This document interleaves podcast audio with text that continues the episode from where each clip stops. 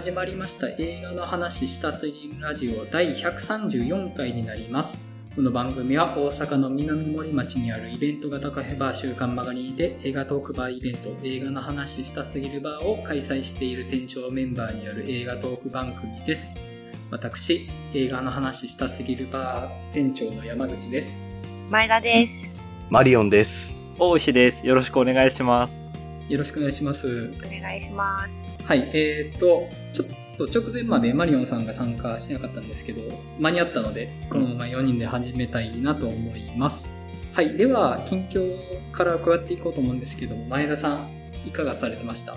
えっ、と、劇場で、あの、春に散るおお。はいはいはいはい。ちょっと公開して少し日が経ってるんですけど、まだ劇場でギリギリやっていて、うんで、ちょっと知り合いに誘われて見に行ったんですけど、うん。佐藤浩市と横浜流星のボクシングの映画なんですけど、うん。正直全然その、そんなに自分が興味がありそうな感じでもなかったんで、うん。うん。全然その見る前は期待もせずに行ったんですけど、うん。で、実際そのストーリーは結構もうすごいベターなんですよね。うん。うん。うん。まあ、そのボクシングの映画って大体こう無名のボクサーがこう、這い上がっていくみたいな話なんで、まあそれに加えて、もうコテコテのベタベタな演出がてんこ盛りっていう 感じではあったんですけど、確かにそうでしたね。うん、あ、見ました？あ、僕見ました。はい。そう、ただ、横浜流星がもうすごくて、もうボクシングが。うんうん。この映画を機になんか、プロ格闘家の資格も取ったみたいなんですけど、そうなんですね。えもうすごく、なんて言うんですかね。あの、素人なんで、本格的かどうかっていうのは、もう個人の感想でしかないんですけど、まあ、とにかくボクシングのシーンがもうすごくめ、面白くて。で、あの、まあ、何人か対戦というか、ボクシングのしたりはするんですけど、最終的な決勝の相手が久保田くんなんですよ。久保田正孝。うんうんうん。で、久保田くんも、あの、初恋？三池隆の初恋でボクサーの役やってるんで、ー、出ましたね。っていうのもあって、もうその二人のシーンがすごい良かったんですよ。うんうん。で、やっぱボクシングの映画って面白いなと思って、うん本当に試合を見ているような臨場感があって、で、もうその期待してなかった分すごくテンションが上がって、うんうん。あすごい掘り出し物の映画見たなっていう感じになって、で、そこから、ちょっとあの、見たことのない、まだ自分が見てないボクシング映画っていうのを、ちょっと見ていこうかなと思って。ほうほう。おお。で、その一発目で、ミリオンダラーベイビー見たんですよ。あー 有名ですけど、僕見たことないですね。リストット。それではい心折れました。折れためちゃくちゃ重い話だったよねっていう印象でしかないんですけど。そうなんです。あの、すごく映画としては、すごくいい映画だったんですけど、ボクシング映画見るぞっていうテンションで見る映画じゃなかったなっていう。え、見られました皆さん？僕も見たことないんですよね。あ、ぜひ。うんそう。私あの、ちょっと前に、えっ、と、ボーイズドントクライうんうん。もうん今年に入って見たとこだったんで、うん。ボーイズドントクライ。うんで、そのミリオンダラーベイビーもヒラリー・スワンクなんですよ。うんうんうんうん。で、ボーイズドントクライもヒラリー・スワンクなんですけど、もう彼女はなんかこんなひどい目に遭う役ばかり、二人になってたら、そう、ひどい目に遭う役ばかりして大丈夫かなって心配になります。うん。いや、ちょっと、配信とかで結構見やすい作品ではあるって感じですかね。えーと、Unext にはありました。おおなるほど。ミリオンダラベイビーは。そしたらじゃあちょっと見てみようかなと。いや読んだらベイビーか。ぜひ見てください。面白いです。うんうんうんク。リント・イーストウッド監督の。そっか、イーストウッドか。なるほど。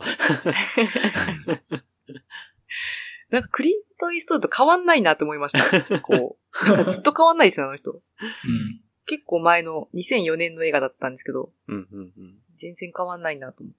いや、なんか、ダメとかではないんですけど、食わず嫌いしてる監督ではあって。あーへーうん。えー、なんでなんか意外ですね。意外なところを。うん。なんか普通に見てるイメージでしたけど、何本かとか。いや、そう。なんか、いつも例えば、あの、運び屋とか、それこそ、見ようと思う作品は多々あるものの、なんか結局触手が伸びないことが多くて、うえ。理由はよくわかんないんですけど、なんか多分、食わず嫌いをめちゃくちゃしてるというか、なんか自分の中にまだ言葉にならない偏見がありそうな感じがしますね。見てみて。どうなんですか？ミリオンダラーベイビーは、わかんないです。その、クリント・イーストウッド感が出てるのかどうかはちょっとわかんないんですけど、うん私は。なんか結構こう普遍的なテーマなんで、うん。今見ても面白くて考えることのある作品だなと思います。なるほど。ちょっとじゃあ、イーストウッドデビュー してみます。うんはい。ぜひ、っていう感じの近況です。はい。では、マリオンさんいかがですか？えっと、そうですね。今週は、グランツーリスモ、と。あと、クーリンチェ少年殺人事件を見に行きました。ほうほうほう4時。間。はい。もう1週間限定だったので、ちょっと見に行きました。はい。で、グランツーリスモなんですけど、まあ、監督がニール・ブロムカンプじゃないですか。大宮地区とか、うんエリジウムとかの。うん。まあ、なんでって感じやったんですけど、で、うん今回見て思ったんですけど、意外と普通に職人監督やれる人なんやな、みたいな。ちょっと結構驚かされたというか、普通になんか、まあこれ実はベースの一応話ではあるんですけど、ちゃんと。うんゲームをきっかけにレーサーになった人っていうのはまあ実際にいるので、その人の話、実はベースの話をちゃんとこうなんか、ちゃんと燃えるスポコンドラマみたいな感じでちゃんと描いているのが、まあうまいなというふうに思いまして、普通に結構、あ、熱い話、いや、普通に良かったな、みたいな感じでこう劇場を後にするみたいな気持ちのいい作品だったなっていうのは、すごくありましたね。はい。まあなんかめっちゃ車がかっこよく撮られてるかっていうとちょっと、うーん、そこはちょっと、まあ今回、あの、ルマン24時間耐久レースとかも出てくるんで、ですけど、まあルマンを扱った映画ってね、まあ、フォードバースフェラーリとかあったわけですけども、まあそういうのと比べちゃうと、うんまあちょっと分が悪そうな感じはするけれども、けどなんか結構いろんな車種出てきて僕は結構楽しかったですし、あと結構いろんなサーキスとか結構点々と出てくるんですよね。うん。うん。うんうん。ドバイだったりとか、ドイツのニュルンベルク北コースっていう、あの、めちゃくちゃあの、世界で最も難関というか、めちゃくちゃあの、事故も多発するようなすっごい難しいサーキットが出てきたりとか、うんレッドブルリンクとか、なんかいろいろ、あ、グランツーリスも僕もちょっとやったことあるんですけど、あ、そういうので見たことあるサーキット、まあ、実際にあるサーキットなんですけど、そういったのをこう、点々と回る感じとかはなんか本当にゲームをやってるような感覚にすごく僕は近いなと思ったりとかしましたし、あと時々ちょっとゲーム視点みたいなうん、ゲームやってる画面のような、こう、車の上からちょっと俯瞰してみたような感じの視点とか入ったりするのとかもなんか面白いなというふうに思いながら見てて、普通に結構楽しかったですね。はい。うんうん。ああ、なるほど。結構中盤テンポいいなと思ったんですけど、あれってゲームだからってことなんですね？多分そういう感じはちょっとあるかなというふうには思いましたね。結構サクサク進んじゃうのって。うん。はいはいはい。本当にステージセレクトみたいな感じですもんね。うんうん。もう、そんぐらいのテンポだなっていう、うん。うんうん。っていうふうには思いましたね。はい。僕も見てきたんですけど、はい。中盤で起こる事件があるじゃないですか。うん。うん。はい。。はい。あれ、まあ事実なんだと思うんですけど、よくあそこからリカバーできたなと思って、あの、そうですね。結構なね、ポシャってもおかしくないことが起きてるけど、うん。ね。まあ、なんかそういううん。大事故って聞くとなんか、あの、ラッシュって映画あったじゃないですか。うんうん F1 の。あれとかもすごい大事故起きたりとかっていう、ああいうシーンとか思い出したりとかね、全然しますし。本当にあの、ニュルブルクリンクのサーキットはマジでそういう事故が結構多発しやすいというか、うん。うん。で、めちゃくちゃ長いコースなんで、しかもそういう、まあ、あのレースではないですけど、あのめちゃくちゃ長くて困難なレースサーキット24時間走り続けるみたいなレースもあるんですよ。やっぱりああいうのって。もうそこでももう本当にマジで過酷っていう。うん。だから市販車のテストとかもよくそこでやってたりするんですけど、いろんな状況に耐えられるのに何周も走らされるみたいうんな。とかやったりするようなサーキットなんで、確かに、ニュルブルクリンクだったらあんなこと起きそうみたいな感じはめっちゃわかるなって思いましたけど。へえ、そうなんだ。なるほど。まあ、うっすらな知識なんですけど、これでもだいぶ、もっと詳しい人いるんで、はい。で、クーリンチェ少年殺人事件はですね、あの、結構序盤は結構うとうと仕掛けてたんですけど、あの、正直。うん。人も結構多いし、画面も暗いし、うん。うんもう人の名前もちょっとやっぱりこう、普段やっぱりあんまりこう聞き慣れない感じの名前が多いので、ちょっと混乱はしてたんですけど、まあでもなんかだんだんまあ見ていったらまあすぐ、あの話はすごくシンプルな話なんだろうなっていうのはわかる感じではあって。まあ多分一番近いので多分ウエストサイドストーリーとかそういう感じのに近い感じはすごいすると思うんですけど、多分。うん。うん。まあもう、なんていうんですかね。カラーギャングっていうか、なんというかまあもう、もう学校同士の縄張り争いみたいなもんなんですけど、まあ舞台というかそういうのの。まあそこの背景には、あのまあ、白色テロ時代とかって、まああの変更って映画、このラジオではやりましたけど、あの時代の話だったので、まあそういうのとかもあるんだなとか思いながら。けどなんかその、その時代背景とかもなんかそんなめちゃくちゃ色濃く出る、出てはいるんだろうけど、そこがメインでもないような感じっていうか、あくまで本当になんか、もう激動の時代の、なんかその時の少年や少女たちのなんか心に抱えている底知れない何か不安みたいなのがこう、いつこう何か表面化して溢れ出てしまうんじゃないかみたいなものにこうちょっと怯えながらそれでもなんとか自分の人生生きようとしてるみたいな感じっていうのがまあすごく出ていて、なんかそういうのは普通になんか見ていてなんか胸に来るものがあるし、もうなぜこんなことになってしまったんだろうみたいなというか、心とかも含めてすごくなんか切なさもあるし、どうしようもなかった気持ちにもあるし、みたいなっていう風になって結構、まあこんななんか4時間もかけてやる話なのかと思うような気もしたんですけど、でもこれ4時間ないとダメな気もするなみたいな。なんかそんな不思議な映画で、まあなんかすごく良かったですね。うん。でうん、パンフレット売ってたので買ったんですけど、で、浜口竜介が結構長い評論みたいなの書いてて、うんうんうん。で、その中でもなんか、浜口竜介自身も結構、この映画のことめちゃくちゃ好きなのに、細部をめちゃくちゃ忘れてるって話をしていて、あ、浜口竜介でもなんか、うとうとしたり忘れたりするんやなっていうのを を聞いて、あ、ちょっとなんか、あ、僕だけじゃないなっていう。この映画ちょっとふわっとしてて、ちょっと微妙にわかりにくいわ、みたいな感じに思ってもいいなっていうふうには、ちょっと励まされたような感じになったんですけど、はい。はい。なるほど。あ、でももちろん、もちろんその後こう、評論のつかみとしてそれがあるだけで、あの、うんその後にはもうね、もう、ズバリ的を得たような評論が続くのでね、あの、まあもう、さすがですって感じなんですけども、本当に。でも浜口竜介でも、まあちょっとふわっとするよっていうような映画なので、まあそういうのを気をてらうことなくそこは言っていきたいなっていうふうにちょっと思ったっていう話でした。はい。うん僕もさっき見てきたんですよ。おー。ええで、結構僕、精神的には世界系やなって思いながらちょっと見てて、ほうほう。ちょっとわかります。ちょっとわかります？てか、僕、あの、主人公の男の子のことをずっと僕、穂高くんと思って見ていたので、そうそう、天気の子を思い出して、へー。穂高くんっぽいなっていう。うん。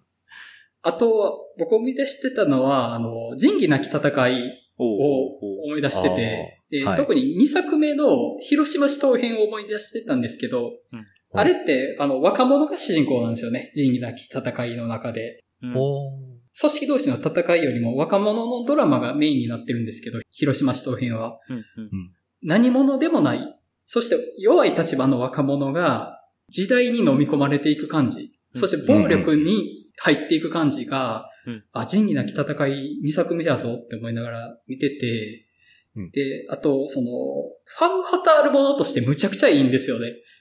ああ。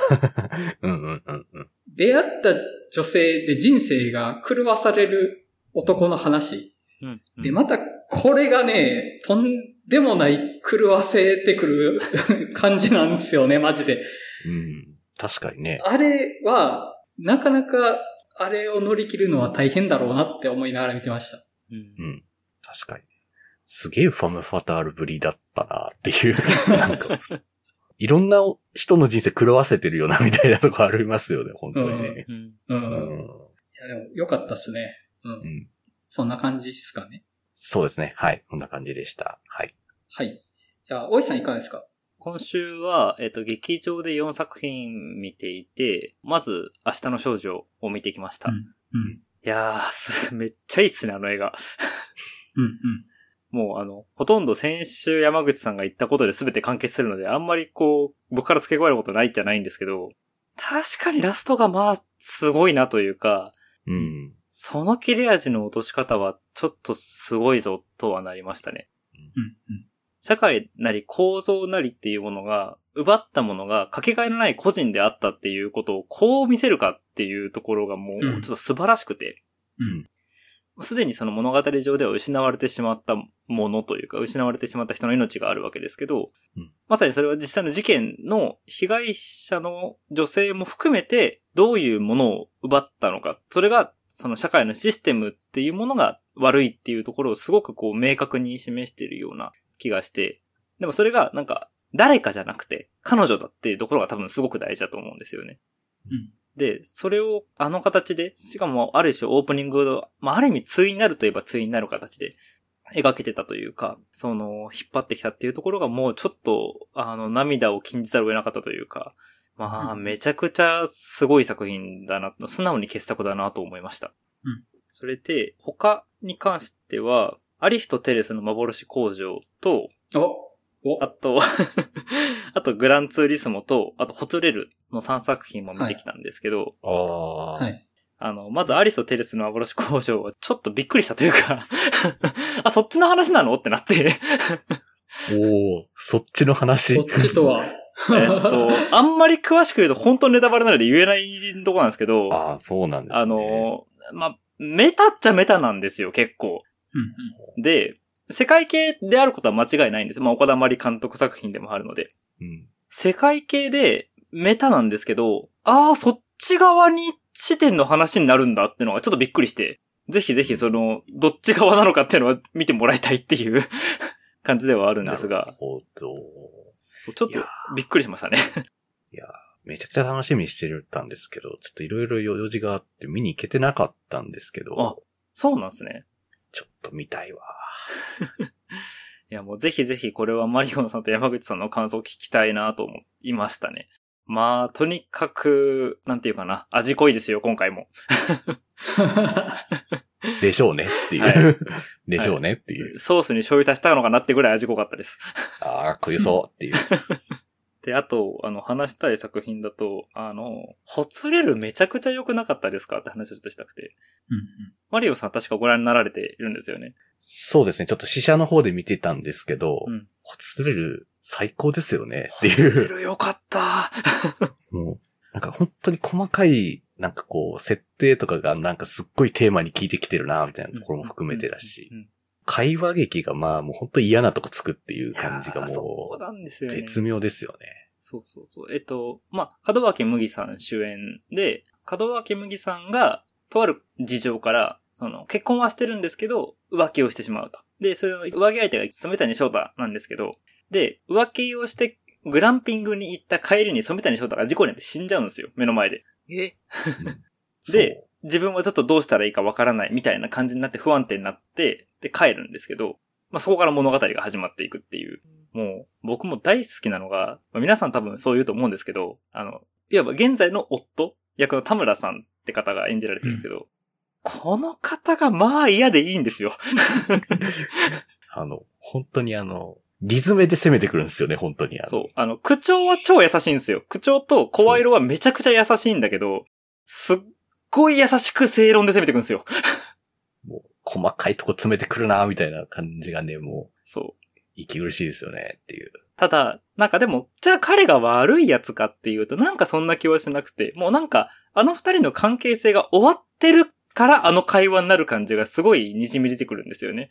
うん。なんかもう、関係性としては、夫婦関係、あるいはその親密な関係というものはもう終わっていて、で、それをなんとか、その、取り繕おうとしてるというか、つなげようつなげようと努力はしてるんだけど、それが空回りしてる感じっていうのが、まあ、切なくてよくて。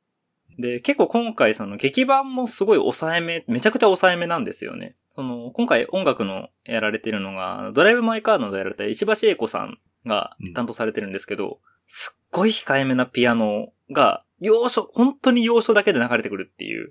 もうその、なんていうか、ピアノ使いというかが、まあ、絶妙で、で、基本もうカメラもずっとフィックスなので、ちょっとなんか浜口さんの作品にも通ずるところもあるような気はしつつも、でも浜口さんにはない味みたいなものもちょっとあって、うん。うん、なんか、普通にこれからちょっと期待の監督だなって思っちゃいました。今回、ホツレル見て。あの、ほつれる僕も見たんすよ。おそうなんですね。で、むっちゃよくって、うん、うん、うん。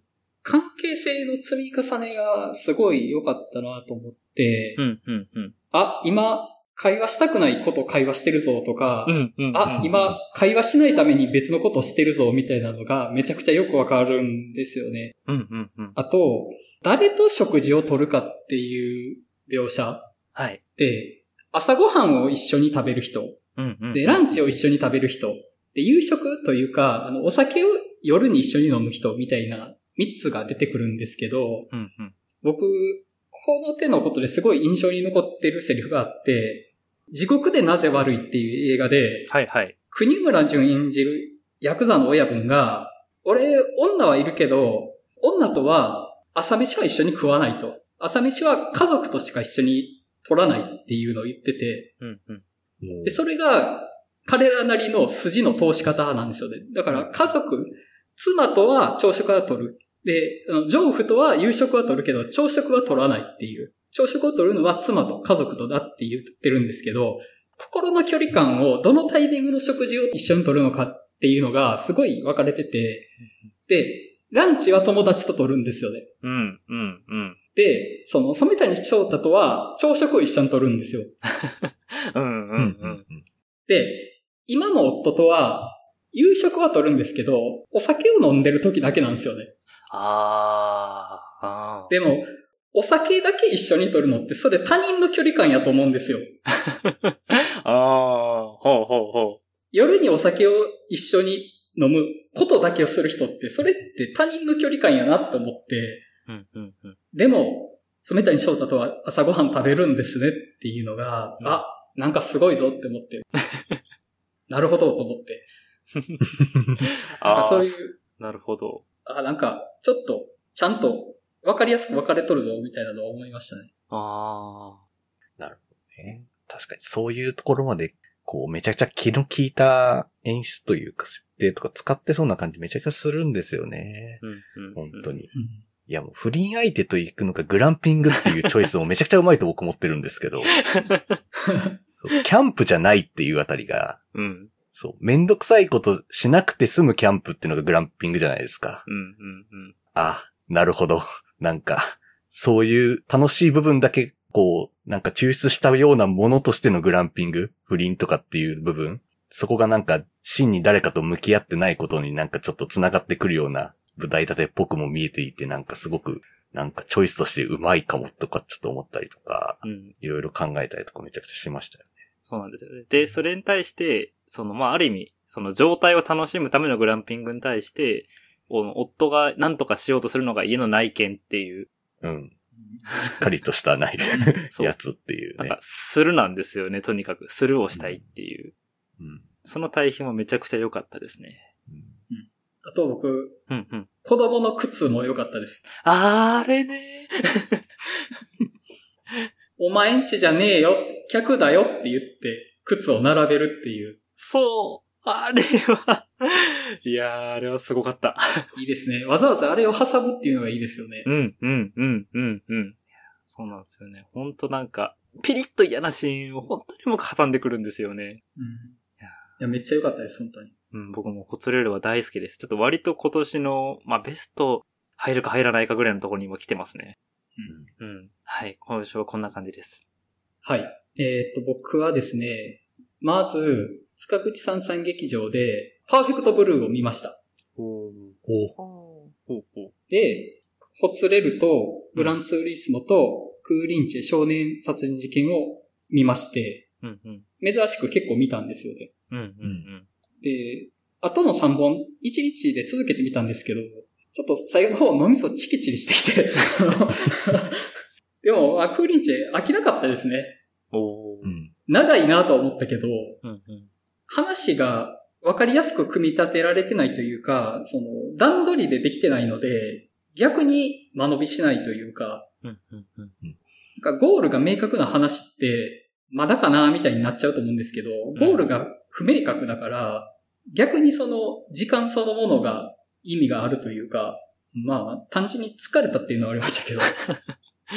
うんですね。まあ、それぞれ3本をおよそ喋ったから、で、パーフェクトブルーはまあ良かったんですけど、なんか話そのものとは別のとこが良くって、うん、うん。まだセル画の時代やと思うんですけど、ああ。セルの色の塗りがはみ出たりとかしてるんですよね。あと、そのえ、輪郭の描線が荒れた線になってたりするんですよね。うんうん。あ、なんか、その、セル画を動かしてるっていうのが見て分かって、そこが良くって、なんか、絵が動いてるというのが分かることで、むしろアニメの面白さが際立つなと思って、うんうん。人間が作ったものを頑張って動かしてるんだぞっていうのが伝わった方が面白いんだなってちょっと思ったんですよね。うんうんうん。整いきってないからこそ。で、デジタルやと、例えばその塗り漏れとかないし、線が乱れるとか、あるいは逆に塗り漏れは、あ、塗り漏れはあるか。えっと、だから、はみ出るとか逆に色が足りてないとかっていうのはありえないじゃないですか、デジタルやと。うんうんうん。基本的には。で、それやともう、それ自体がそもそも動くようにできてるように見えちゃうと思うんですけど、うんうん。やっぱセル画って、その別で作ったものを意図的に動かそうとしているっていうのが伝わってきて、あ、それ自体が面白いんだなって改めて思いましたね。うんはいっていうのを思ったっていう感じでした。はいあ。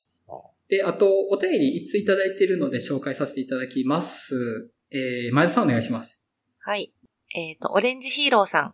いつも番組楽しませていただいてます。ミンナのウタ感想会はとても興味深かったです。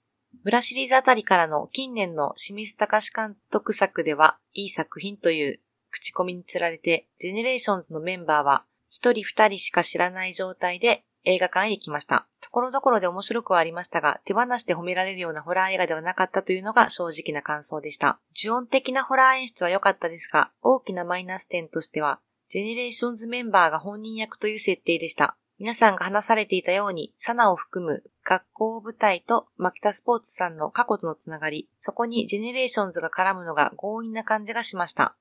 ファン向けムービーにするのなら、初見を置いていくくらいに振り切ってもよかったかもしれません。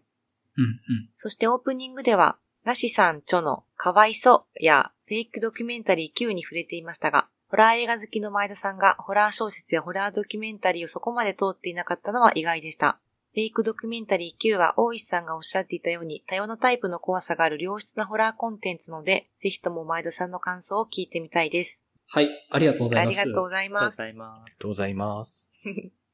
みんなの歌はまあ、おおよそ同じって感じかなとは思うんですけど、うん。そうですね。前田さん、ホラー小説、ホラードキュメンタリーそこまで撮ってないっていうのを、えっ、と、今までまあ番組続けてきて思うことなんですけど、前田さんって、ホラーの中でも、多分、スラッシャー寄りですよね。そうなんですよね。ちょっとホラー映画好きっていうと、ややこしいんですけど、結構な怖がりなんで、ちょっとうん心霊系が苦手なんですけど、うん。うん。あの、ホラー小説は、中学校ぐらいの時にすごいハマってて。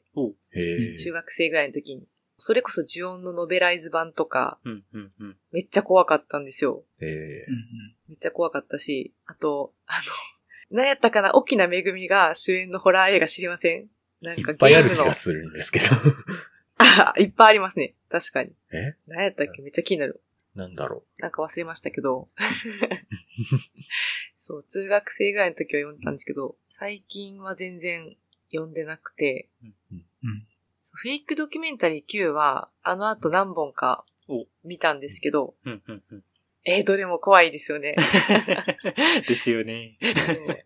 僕も一本だけ見たんですけど、うんベースメントだけ見て、怖って思いました。そう。なんか本当に、前、これ収録で話したんでしたっけ？なんかあの、本当に、この、怒ったら嫌なことそのものを見せてくる感じがすごいいいなと思って。だからなんかもうストーリーとかがなくても、この短さで、この瞬発力で、ここまでこう、ゾッとさせられるのが、あの、痺れましたね。うん。そう。私もベースメントと何本か見たんですけど、大石さんがおすすめしてくれた、マインドシーカはいはいはい。